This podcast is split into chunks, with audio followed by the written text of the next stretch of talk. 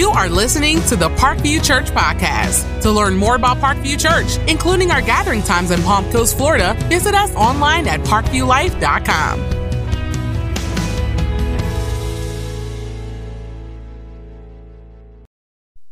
All roads lead to God? This is a big question because we're aware of people around us with very different belief systems, and to say that your unique road leads to God seems kind of exclusivistic today, and some would even say arrogant. But let's think about this for a second. Do all roads lead to God? Well, the question is what's a road? A road is a path that you get from A to B. But as we start to look at different religions, guess what we find? The path that people say we are on and how we get to salvation is very different. Let's take a step back and think about something for a minute. It's not just Christians who say their path is correct. Muslims believe their path is correct. Jews believe their path is correct. Atheists believe their path is correct. Now, of course, they don't believe there's a God at the end, but they think they're right and everybody else is wrong. To Muslims, you have to follow the five pillars. You have to work and do certain things to earn God's favor and earn your salvation. Christians say it's by grace. Buddhists say it's through a process of enlightenment by getting rid and purging yourself of your desires. So when we start to look at the different religions, we realize that the path they even say we're on is radically different. But then we say to God, the question is what do different religions mean by God? Well, Christians say there's one God who's triune, three persons. Muslims say there's one God, Allah. Hindus say there's 330 million gods. In fact, some versions of Buddhism would say that there is no God. It's actually more atheistic. Atheists say the path is we are all headed to destruction at the end. There's no afterlife, there's no soul, there's no God. So when we stop and we think about the idea that all roads lead to God, it's kind of incoherent when we break it down. All religions say we're on different paths, and they all say we're even headed to different destinations. So clearly, all roads don't lead to God in that sense. So the question is is there a path that leads to God in the end? Well, here's something to keep in mind. I think Jesus is the only way to get to God because Jesus is the only one who fixed the problem. You see, the problem is sin. We've broken an objective moral law.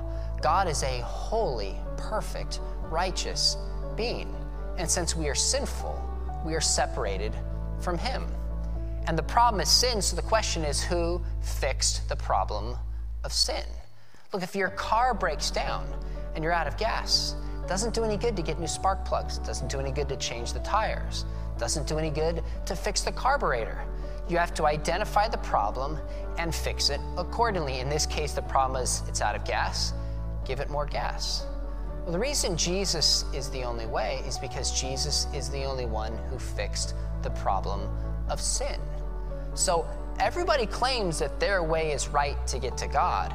Jesus, who lived a sinless life, who did miracles, gave some of the greatest moral teachings, claimed to be the only way to get to God because he is the only one who fixed the problem.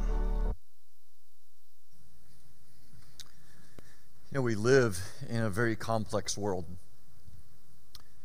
And the, the number of religious opinions and options seems almost uncountable.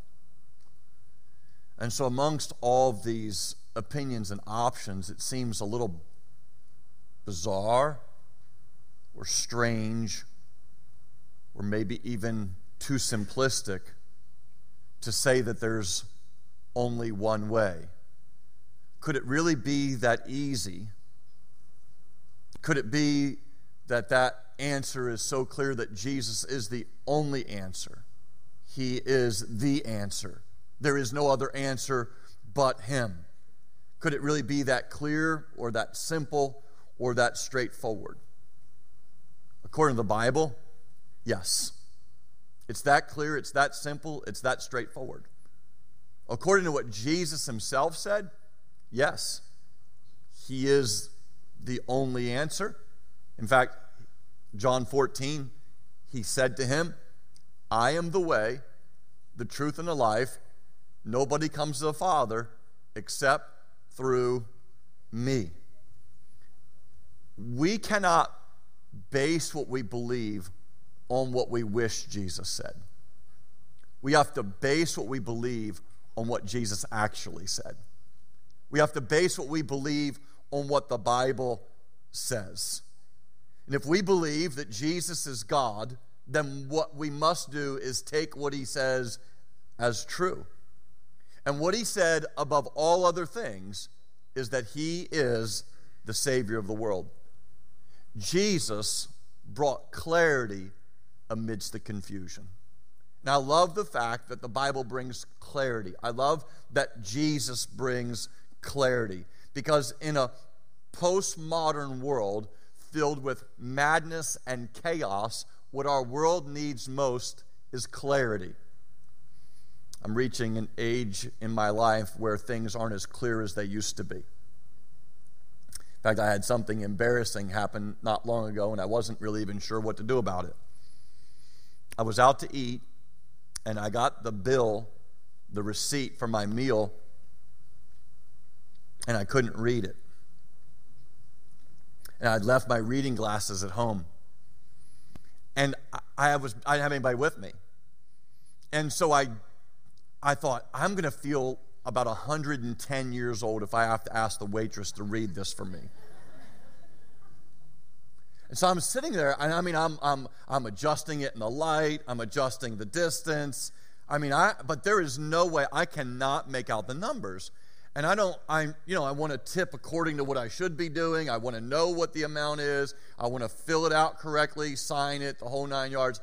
And I utterly cannot find clarity on this piece of paper.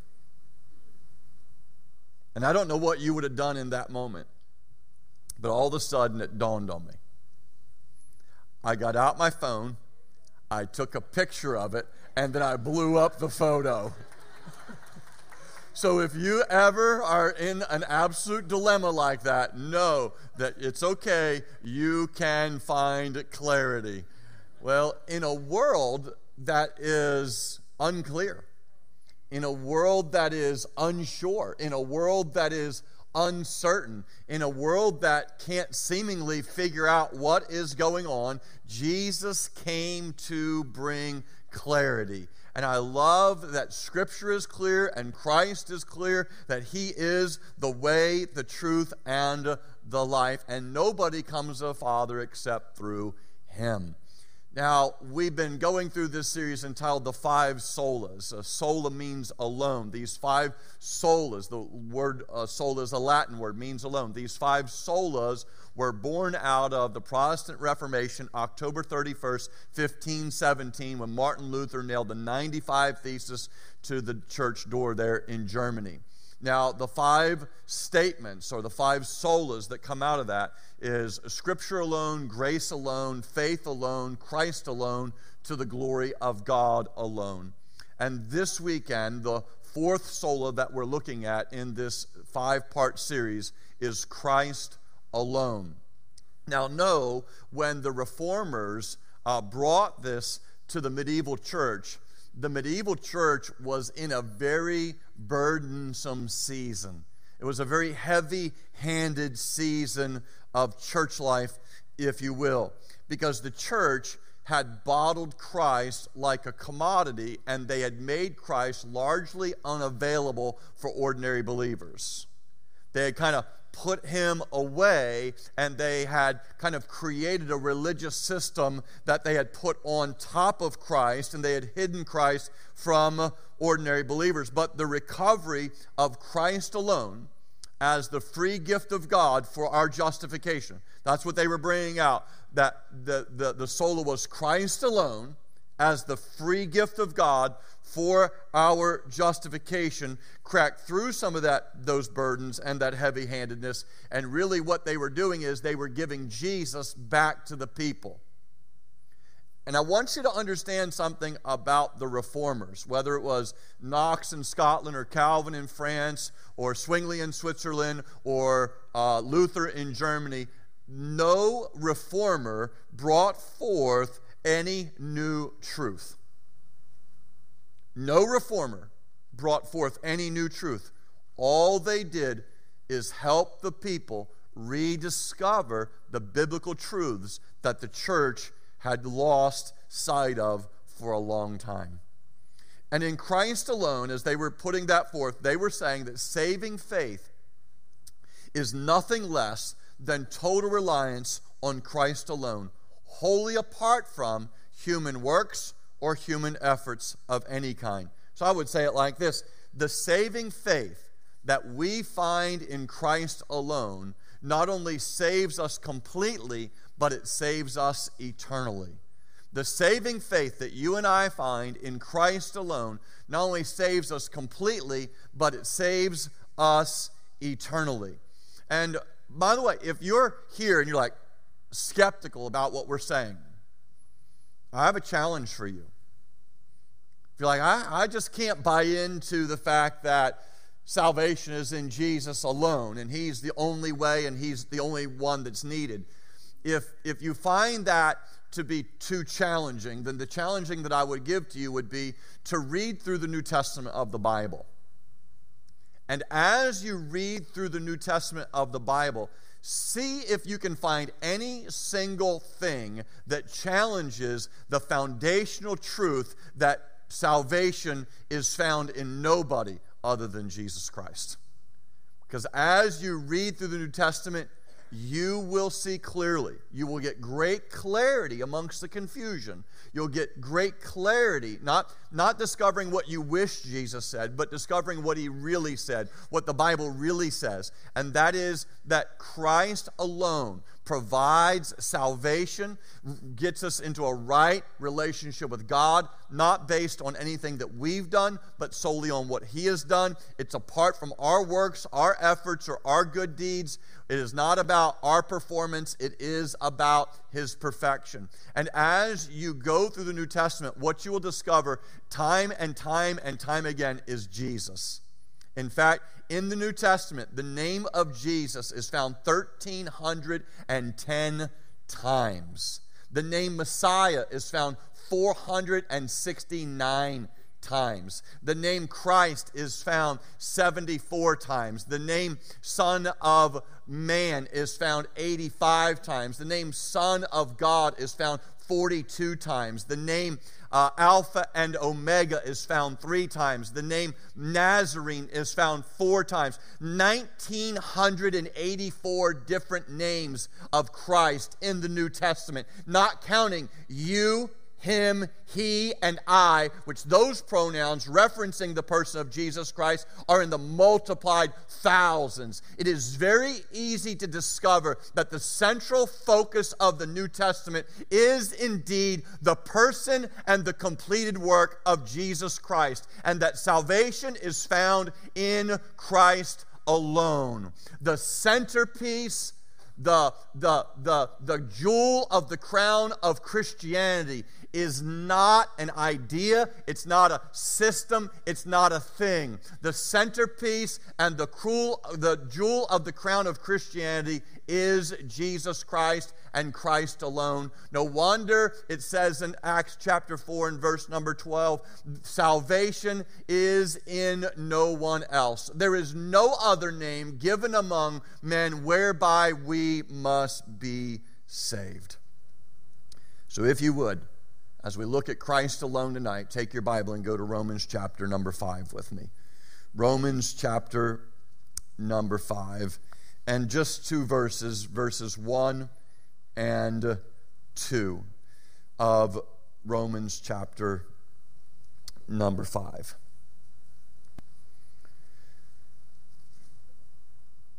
The Bible says, Therefore, since we have been justified by faith, we have peace with God, and here's the key phrase for that we'll focus on this evening through our Lord Jesus Christ. We've been justified by faith. We've talked about that word justified almost every week in this series. A workable definition of justification or being justified is just as if I never sinned. So we are justified by faith with, and we have peace with God through our Lord Jesus Christ. Through him, through Jesus, we have also obtained access by faith into this grace in which we stand, and we rejoice in hope of the glory of God. We are saved by grace alone, through faith alone, in Christ alone. A few things that is important for us to understand about this free gift of God that justifies us back to Him through the work of Christ. A few things that are important to understand is first of all, a pastor or a priest cannot save you. A pastor or a priest cannot save you. There's, a, there's an important passage found in Matthew, uh, Luke, and John.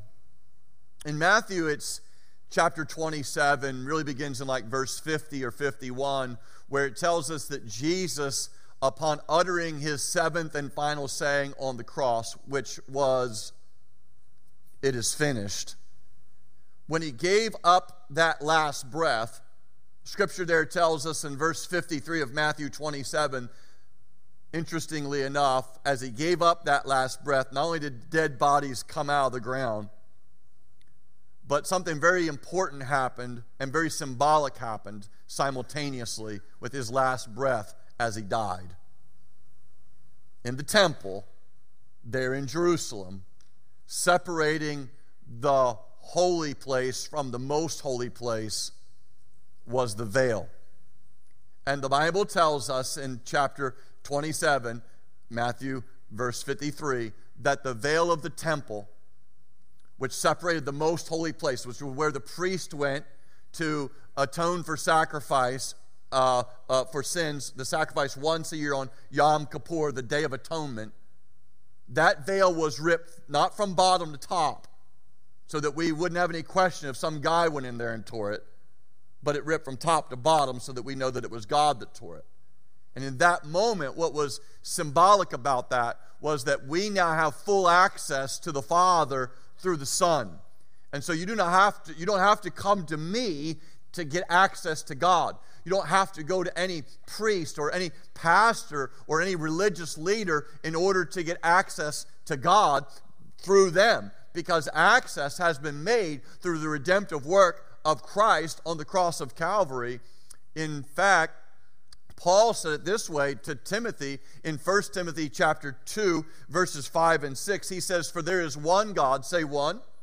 There is one God, and there is one mediator between God and men, the man Christ Jesus, who gave himself as a ransom for all, which is the testimony given at the proper time. So there is one mediator between God and man, and it is the man, Jesus Christ. And by the way, the number one meant in Paul's day the same thing that the number one means in our day. One doesn't mean two, one doesn't mean three, one doesn't mean ten, one doesn't mean a hundred, and it didn't mean two, three, ten, or a hundred back then. One means one now, one meant one then. And so Paul said to Timothy, there's one mediator, one person that we go to, one go between between us and the Father, and that is the man Christ Jesus. And that's why oftentimes when I am uh, giving a prayer of faith or a prayer of salvation at the end of the service when I invite people to come into a saving relationship with Jesus Christ, oftentimes you'll have heard me say, Hey, now you're not praying this to me and you're not praying it to the person sitting next to you. You are praying this prayer to God. And the reason that you're not praying it to me is because I am not the mediator between God and man. Jesus Christ is the mediator. He is the one that is the go between, and He is the one that made a way. We have been doing this for, you know, two and a half decades now, and there's a lot of stories that I have forgotten, but there is one story about two years into the planting of Parkview that I think I could live to be a hundred and never forget. Um, we were sitting in our living room over in the F section up on Flemingwood uh, Lane, where we lived at the time, maybe, maybe 18 months into uh, planting the church. And a lady had come over. She was inquisitive about the gospel, she was inquisitive about how a person finds Christ. She was seeking, and uh, she wanted, you know, to find out more. And so we had invited uh, her over to our home And I never forget, we were sitting there on those uh, uh, cream sofas in the living room and just having a conversation about the gospel. And my wife got up and walked away. And I, and I was, I'm so to this day disappointed that she didn't hear this because it, it really would have been so helpful in a lot of ways. But when my wife walked away, the lady and I continued in the conversation, and I was talking about how everybody is a sinner. And the lady looked at me and she said, But you don't sin, do you? And I paused. I wondered if Denise could hear that from the other room. And I just wondered if she kind of caught a glimpse of what the glory had uh, just been revealed here, you know. I, I, I, about responded the same way you just did. I laughed. I was like, oh no. I said, let me just tell you something. I said, look, the best version of Greg Peters is the one that stands on the stage. You don't want the backstage pass of that guy. Like, he's, he's messed up. I, and, and so the Bible, when it says all have sinned and come short of the glory of God, that means every single person that's walked the face of the earth as a, as a human being is a sinner. So, therefore, uh, as sinners, we cannot make a path available for other sinners, but we needed the righteous one, Jesus Christ, to come and make a way. So, uh, friend, do not ever put a pastor, a priest, or a religious leader on some pedestal because they cannot help you find salvation in God. Salvation in God comes only through Jesus Christ, it never comes through a pastor or a priest. So not only can pastors or priests cannot save us, but secondly, a, a past Christian cannot save you. A past Christian cannot save you. If you're kind of one who has been kind of placing your hope in some saint that's going to kind of make things right for you, um, that's, that's not scriptural. Uh, in fact, many have been deceived around this idea of the co redemptrix or the co redemptress in uh, Mary, believing that you know, in order to get to Jesus, you got to go through his mother. And if you go through his mother, then you get to Jesus and then you get to God.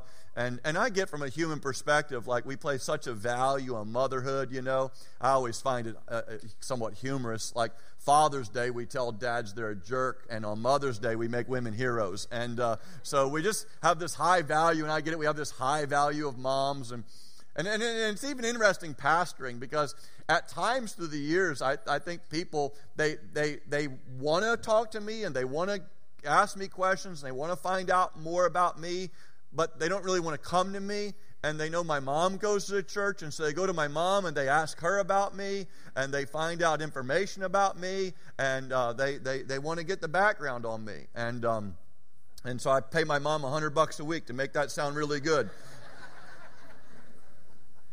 And as, as tempting as it may be to want to go through Mary, here, here's interesting. Uh, Jesus uh, said, Oh, no, no, don't do that.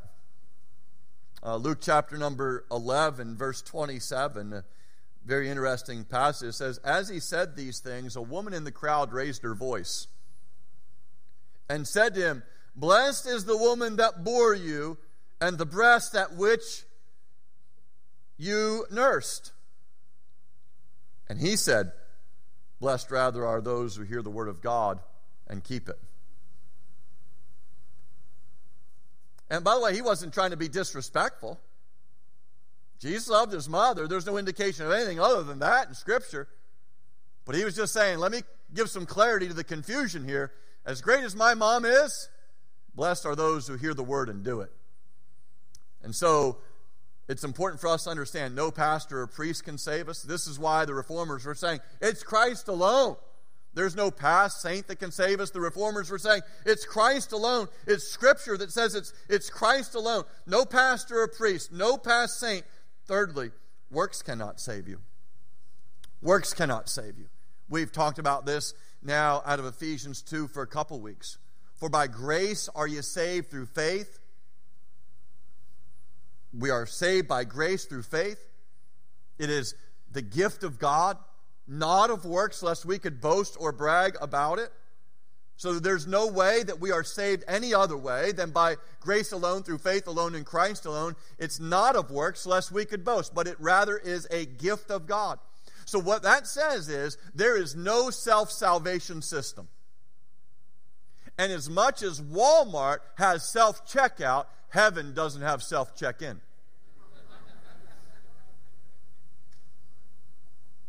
You're not checking yourself in. I, I, have yet to, to have this happen, but I'm, I'm, it's coming, and I, I've heard that it's out there. But apparently now there's a way that when you arrive at your hotel, you don't even have to go see the clerk. You can just on your phone get the get a get the QR code or whatever, get the room number, and you literally walk from the from the from the car to the room and scan your phone over the little keypad and it just lets you in. Well, I don't care how self check in this world becomes. I'm telling you to get into the other world, there's only one way, and it is Jesus Christ, and He is the Savior alone. Works cannot save us. There's a, a, a wonderful passage of clarity around this found in Galatians chapter uh, 2. If you're in, in Ephesians, you might be able to kind of, or Romans there, you might be able to turn kind of quickly to Galatians chapter 2, verse 21.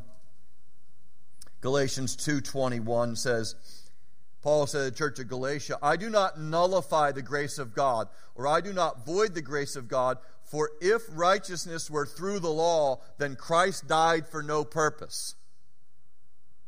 If righteousness came through obedience, if righteousness came through the works of the law, if righteousness came through human effort, through human deeds, through human accomplishments, if, if that's how righteousness would come, then there's no purpose for the death of Jesus. And I, I've said for years from this pulpit if you could earn your way to heaven, the death of Jesus Christ on the cross of Calvary was the biggest waste of time in all of history.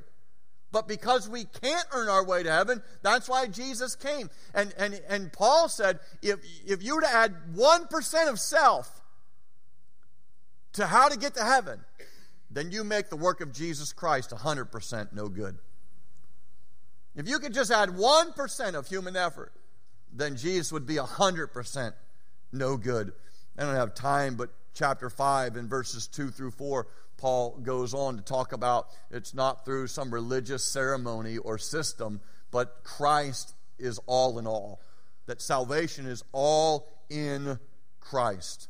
And so pastors and priests can't save us, past Christians can't save us, and works cannot save us. Number four, only Jesus can save you because he is God. Only Jesus can save you because he is God. Paul, writing to Titus, he said in Titus chapter 2 and verse 13, that we are waiting for our blessed hope and the appearing of the glory of our great God and Savior, who? Jesus Christ. It's a Titus, all we're waiting for is the appearing of our great God. And he names who our great God is Jesus Christ. Christ was uh, having a conversation with uh, Thomas in John chapter 20, verses 27 and 28. Then he said to Thomas, Put your finger here and see my hands, and put your hand and place it in my side. Do not disbelieve, but believe. And when Thomas did that and he saw Jesus for who he was, he answered him, My Lord and my God. And so the reason that Jesus can save us is because Jesus is God. In fact, God becomes 100% for us in the person of Jesus Christ. That's what God did. He showed that He was 100% for us in the person of Jesus Christ. Do you ever have any friends that are just like 100% for you?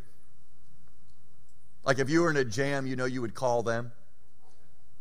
The other night I found myself in a little bit of a jam. Now I was in a jam because Denise was in a jam, and Denise was in a jam and I was out of town. Maybe you've had something like this happen, but Denise hadn't been feeling well for a few days. And we've been talking about her going to the doctor and trying to figure out what was going on. She even had a doctor's appointment and but things kind of got worse and got worse, and so she she called me on uh, Monday and she said, "Hey, I'm I, I got to go. I can't wait till the doctor's appointment this week. I got to go figure out what's going on. I'm in too much pain." And I was like, "Okay." I, I kind of had been encouraging that, so I'm like, "Yeah, please go." And she was like, Well, you know, I don't know whether Mediquick's cheaper or the emergency room. And so we tried to figure that out real quick and seemed like Mediquick was probably a little bit less expensive option. So she went to Mediquick and they said, Go to the emergency room. And so that way we got to pay for both of them. And, um, it was a blessing. And uh, so.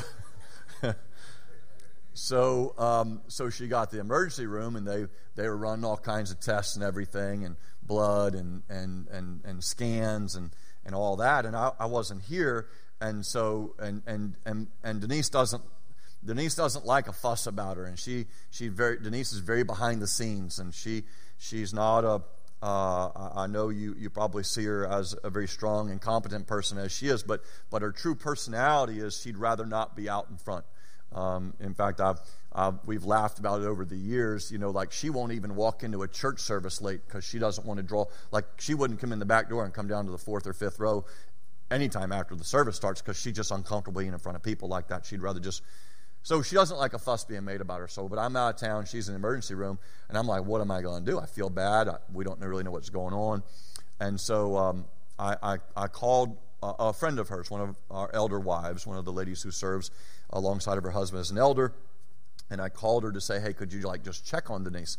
And uh, she didn't answer the phone.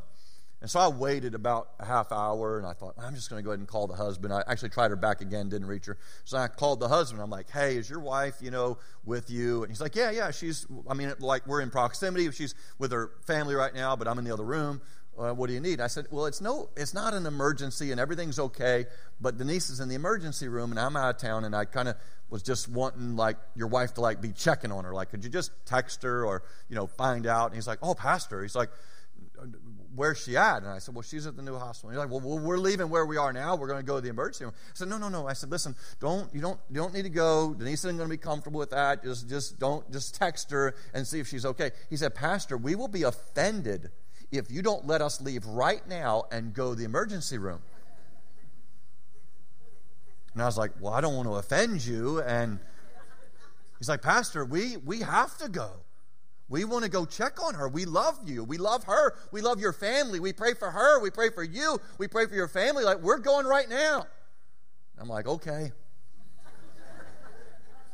so I time it about the time I think they're going to be there, and I call. Denise. And I'm like, hey, babe. She's like, hey. And I'm like, how you doing? She said, well, I got visitors here. I said, how'd that happen? She said, I don't know. I didn't tell anybody, and I didn't want you to tell anybody, but they're here.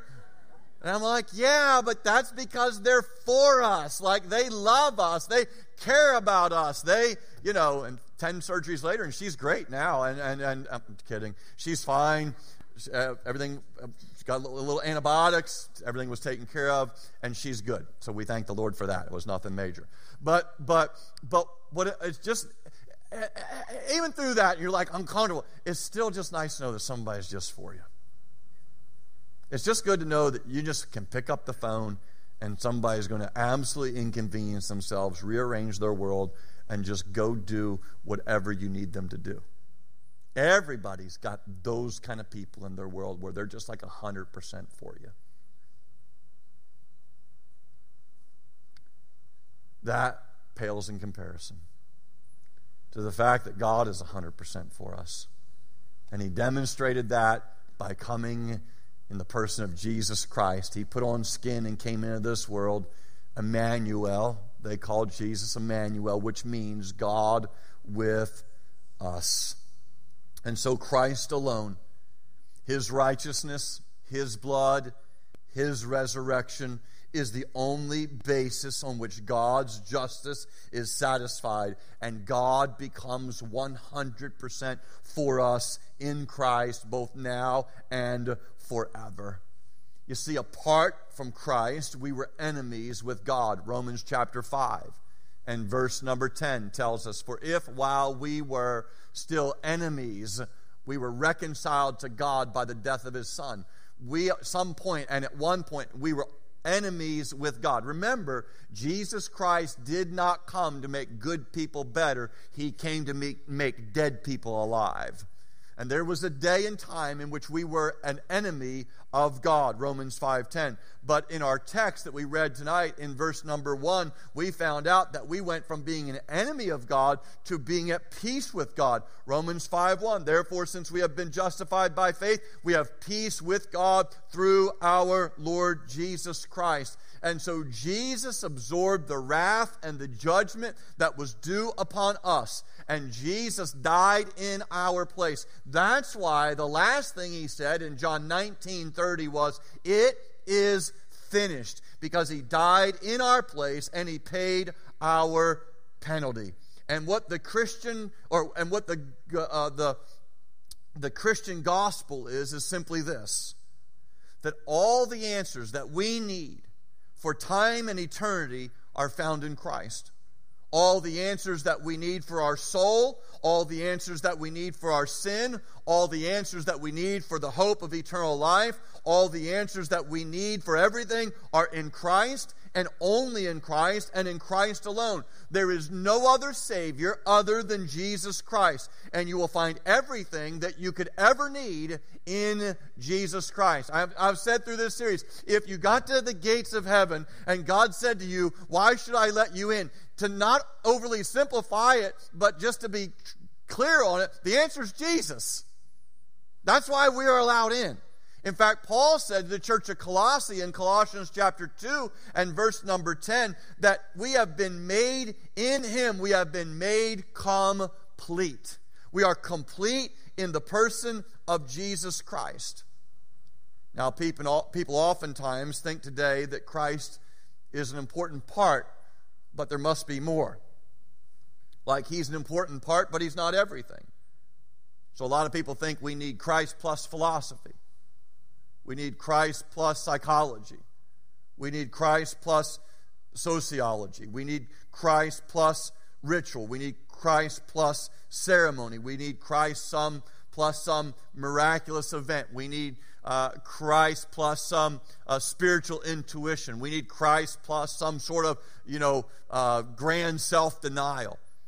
No. Paul said that we are complete in Christ. Verse 10 of chapter 2 of Colossians, but then he confronted that even more in verses 8 and 9 of Colossians 2. Paul said, See to it that no one takes you captive. See to it that no one takes you captive by philosophy and empty deceit, or according to the human tradition, according to the elemental spirits of the world, and not according to Christ. For in him the whole fullness of the deity dwells bodily so Paul was saying, don't let anybody distract you from Jesus Christ. Don't let anybody take you captive and pull you away from the single commitment to Christ. For in Christ you are complete, and in Christ dwells all the deity in bodily form, and in him we have been made complete.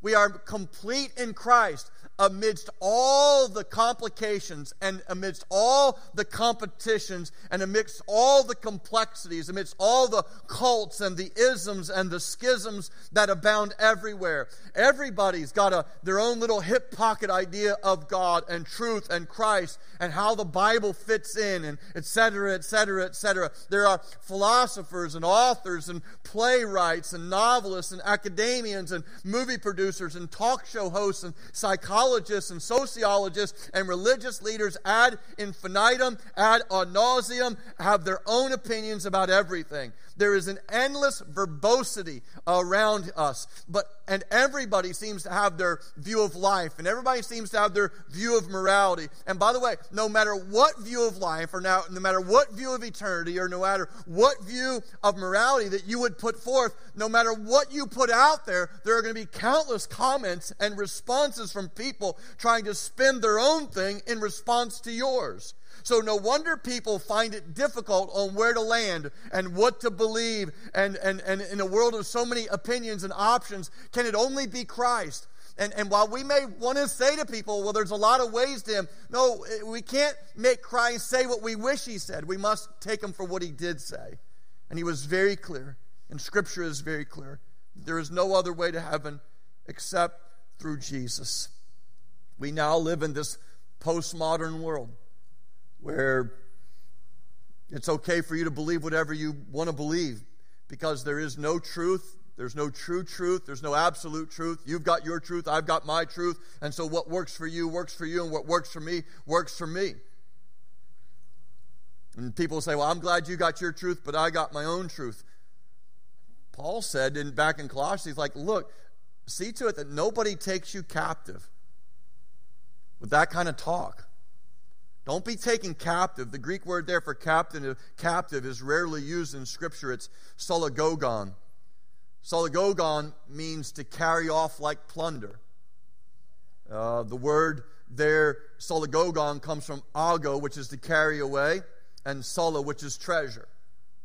So, soligogon, don't let anybody carry away that treasure. Don't let anybody haul you off. Don't let anybody take you captive. Don't let anybody kidnap your mind. Don't let anybody kidnap your soul. Don't let them plunder you with their philosophy. Don't let them take you captive by their study of wisdom, by their human reasoning. Don't let anybody move you away from Christ by viewpoints or worldviews or morality or values or principles that come from human wisdom.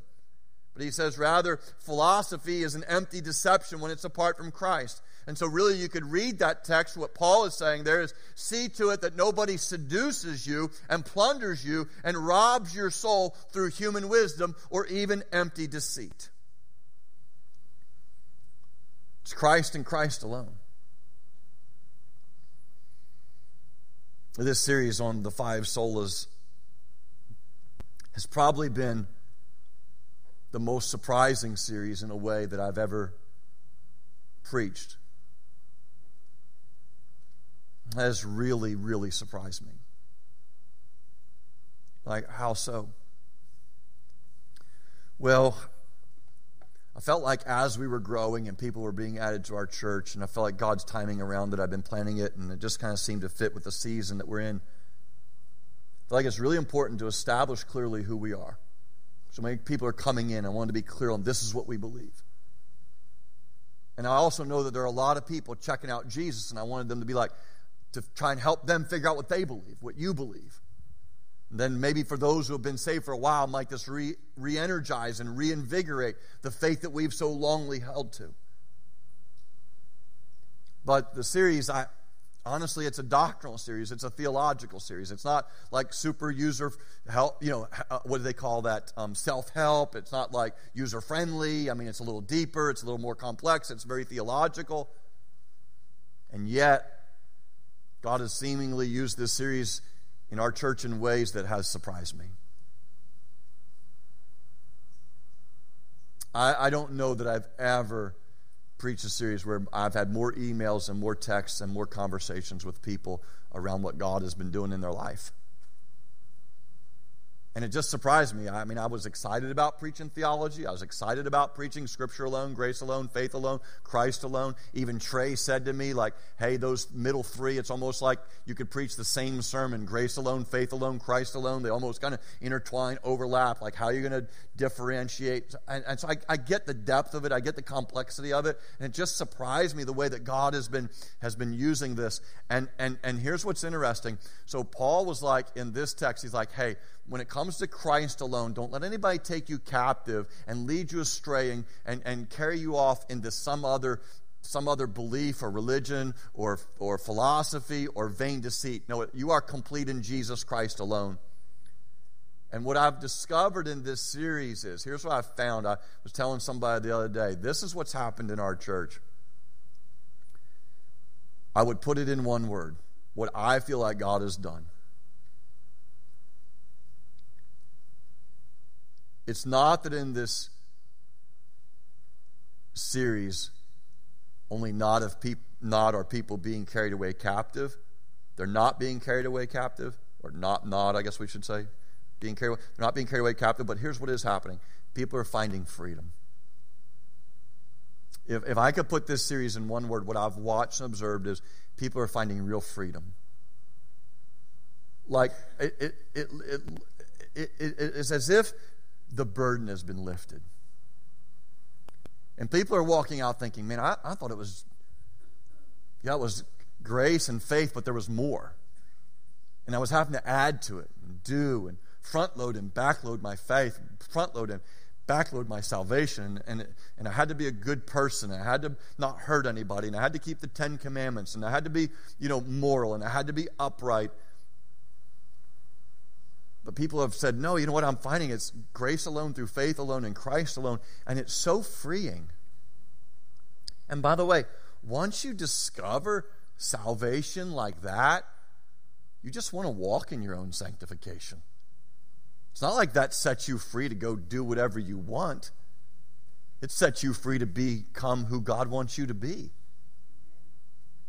What shall we say then? Should we continue in sin that grace may abound? God forbid. How should we that are dead therein walk any longer therein? We don't, once we know who we are in Christ, some, some from a legalistic standpoint, be like, you can't preach freedom because then the people will go do whatever they want. No, you preach freedom and the people will be who they ought to be. You don't have to tie them down and bound them down and burden them down and laden them down with, with all these other things. It's Christ and Christ alone, by grace alone, through faith alone, in Christ alone. And they can discover freedom. And, it, and it's like people are coming alive in our church and they're, they're just finding freedom in Christ. To, to not go do what they want, but to go and become who God's called them to be. If I were to, I want to, want to just kind of try my best to explain to you what it's like to be in Christ alone. If I were to go by your house and you were sitting on the couch with Jesus talking, that'd be quite an experience, wouldn't it? And if you and Jesus were on the couch talking about what it's like to be in Him and Him in you, and over there across from the couch is God, and He's seated in the love seat. And so you're in your house talking with Jesus about what it's like to be in Him and Him and you, and God's sitting there in the room. And then I, as your pastor, walk in your house. And if I were to walk over to God in the midst of that conversation and I said to God, Look over there on the couch, God. Who on that couch is more righteous?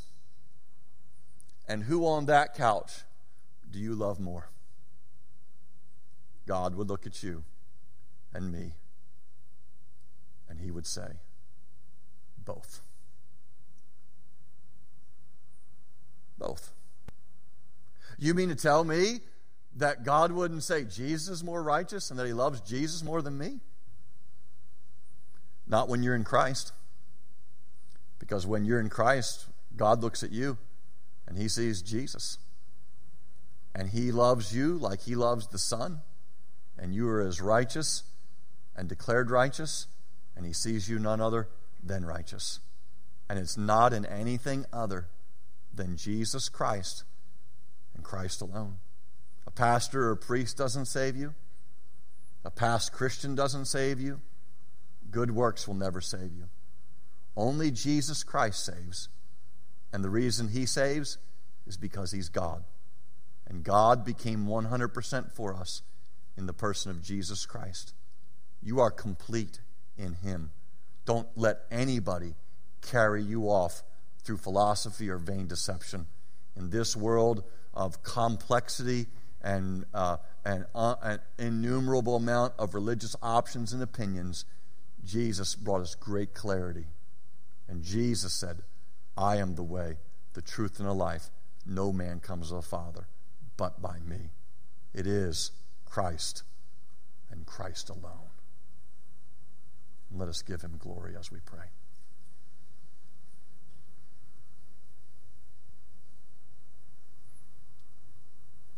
Jesus, you came and you did this on our behalf for our good, for your glory. We thank you for saving us and redeeming us and setting us free. We, we hallow you, we exalt you, we magnify you, and we lift you up. Not to be in you, in Christ, in you, Lord Jesus, and then go do whatever we want, but to be in Christ, to be in you, Lord Jesus, and go be who you want us to be. With our heads bowed and our eyes closed, if you are not in Christ, There's never been a time in your life where you turned from your sin and trusted Jesus Christ as your personal Savior. Once again, I said it earlier, I give you a prayer of faith to pray. You're not praying it to me, but you're praying it to Him. And it's not the prayer that saves you, it's He that He's the one that saves you. But you could just say right now, if you're not in Christ, you don't have a relationship with Jesus, you've been counting on other things, and you've been you thought Jesus was okay, but you thought a lot of other things had to be a part of it. But no, it's Christ alone, and you see that tonight. And if you want to come to Christ and Christ alone and trust Him as your personal Lord and Savior, you would just say to Him right now in a prayer of faith, right there in your seat, you would say, Jesus, I trust you and you alone. I recognize that you died on the cross. You paid for my sin. You shed your blood and paid for my debt. You rose again the third day and you offer me eternal life. And the very best that I know how, Jesus, right now, I choose you and you alone. I place my faith wholly and totally, completely in you, Jesus. With our heads bowed and our eyes closed, if you've never trusted Christ as your Savior and you've never placed your faith in Him alone, right there in your heart, you could have just prayed that prayer. You could pray that right now. Just say that, that, Jesus. I echo those words right there. That's me. I want you and you alone. I'm trusting you to save me. I'm trusting you to forgive me. I know that your blood paid for my debt on the cross. You rose again the third day. You offer me eternal life, and in you and you alone, I place my faith. If those are the words of your heart, just echo that in your heart. God, yes, that's my prayer to you.